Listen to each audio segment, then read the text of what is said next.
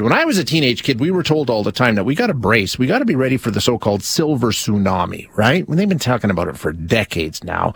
Uh, baby boomers becoming seniors and rapidly aging populations, and, and that will present all kinds of challenges that we need to be ready for. Well, I don't think we did a good enough job getting ready. I surely think we've done some things. We've probably made some advances, but at the end of the day, we've still got a lot of challenges out there. Uh, Canadians live long lives. That's, that's the upside. The downside, Canadians live long lives, uh, because it comes with challenges. Um, health, right? So you talk about healthcare, you talk about home care. Those are issues that we hear about a lot. There are other issues, including a real surge in missing persons cases involving Canadian seniors. And for somebody in media, it's not at all unusual to see a tweet from police or to get a release or a call from police asking us to put out a post or, or, or to do a story on a senior who has gone missing. Happens all the time. You've seen them. I, I'm sure you have.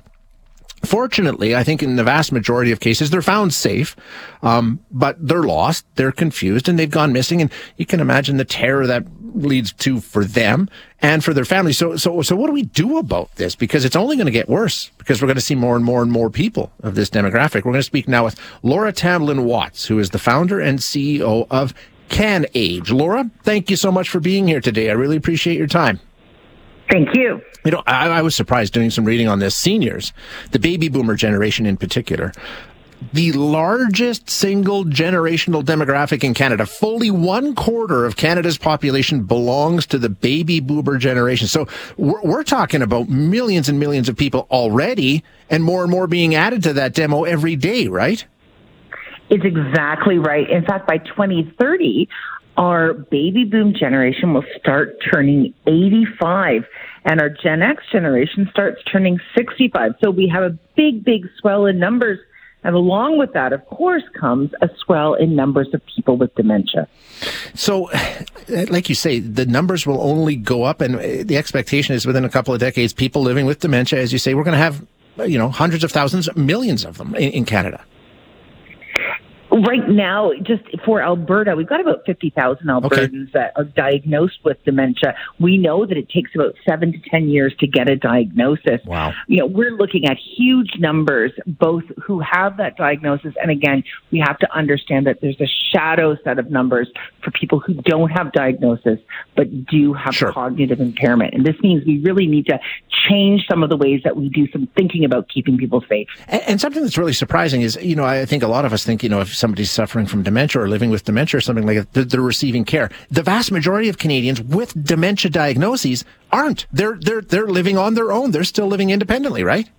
That's exactly right. In fact, 75% of people who have a diagnosis of a dementia, and again, remember, we think that there's so yeah, many more, more yeah exactly.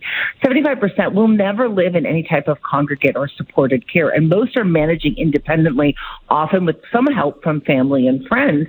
This is, uh, you know, th- this is good in the sense we sure. want people yep. to be living in the community, but it does mean that the communities need to become more dementia friendly too. Yeah, you can see the risks that immediately present themselves, and like we said, people getting lost, people that are living with dementia getting lost. We're seeing it more and more often, aren't we?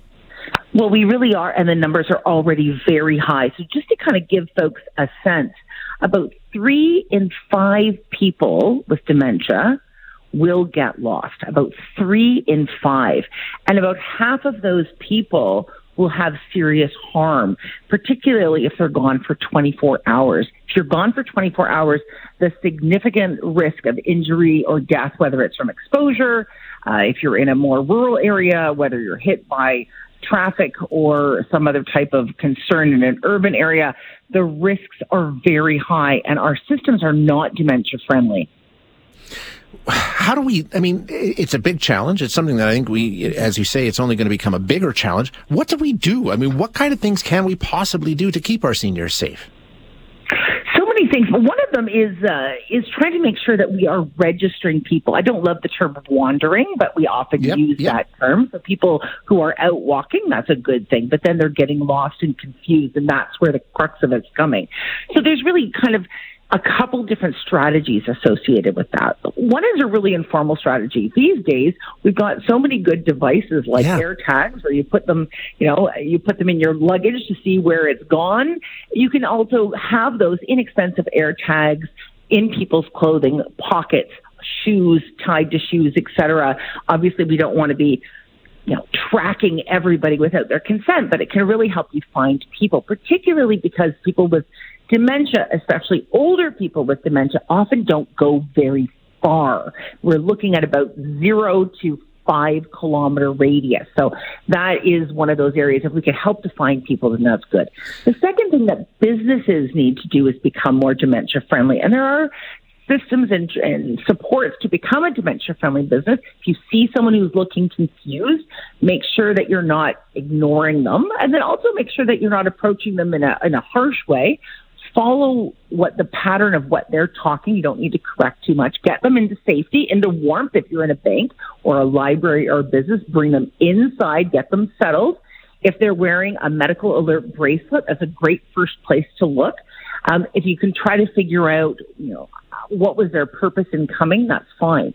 The other piece that we can do is make sure that if you have someone, a loved one in your family or your circle that does get lost, usually there is a program in your community, such as, for instance, the Edmonton Police Services uh, is connected with the Medical Alert Foundation yeah. of Canada. And what that does is it allows you to kind of register a person. Other different communities may use that one or a different program. They may use a vulnerable persons registry. And you can look online and register through your local Alzheimer's Society. You know, you, you make such a good point. Just the technology alone, like we we've heard so much about air tags, and you know, I mean, it seems kind of comical when you think about it first, but it's just like a keychain. It's a it's a pretty simple thing to do, and then a lot of these problems go away. There are easy to find solutions here they can really help. I, I think of it as a belt and suspenders approach. We want to make sure that sure. people do have the freedom to go outside, that they are able to be well supported. They may not remember to bring a telephone with them, although if they do, then that's great. You can have Find My Phone or something similar to that on it. Um, making sure that you have the uh, home screen of any uh, device that they might carry have all of the information about them. Yeah, so you can good, yeah. write it all down and then snap it uh, as your home screen so that you can see the name, where they live, and so on. That's very effective. But you know, air tags and similar, as you say, they're very small tying them to shoelaces onto the person's shoes and have them on yeah, all of their shoes yeah. is one of the best ways that you can find a person. It really is, yeah. And, and like you said, it, it, it, it seems kind of comical, but it makes so much sense. What about what can what can we do? I in my neighborhood there are some seniors, and the other day I was driving along. It was actually quite a while ago, and I saw somebody, and I, and and they looked like maybe they were lost or i mean and i mm-hmm. actually pulled over and said hey everything okay do you need a hand is that the right thing to do i mean should we not be checking in on our neighbors we, we absolutely should be, and that's easier in some places and harder in others. But if you see somebody that looks lost and confused, a few good communication tips can help. So first, we talk about supporting the person's reality. So if you're talking to them and they think that they are, you know, in a different time or place, you don't need to correct them. Just try to understand that they are obviously having some type of challenge. Introduce yourself. Don't assume that they know who you are. If you're wearing a hat or sunglasses, take them off so that they can see your face. Okay. It takes about seven extra seconds for a person with dementia to understand the words that you're saying. So don't rush. If they don't answer right away, count to seven in your head and wait for a response. That's really helpful. Um, short simple declarative sentences are really helpful, not lots of words all strung together. Um, try to give a person some choices. Would you like to come inside and wait? You know, that's easy, as opposed to saying, "Do you know where you were supposed to go and how to get there?" That's two ideas okay. tied together. Yeah. So that's helpful make sure that you're really focusing on the person and if they are showing facial expressions their tone of voices are agitated and so on the first thing to do is to get that person safe and the second thing to do is make them calm.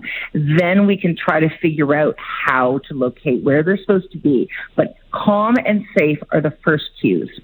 Excellent excellent advice. Laura i can't thank you enough for being here. Thank you. Appreciate your time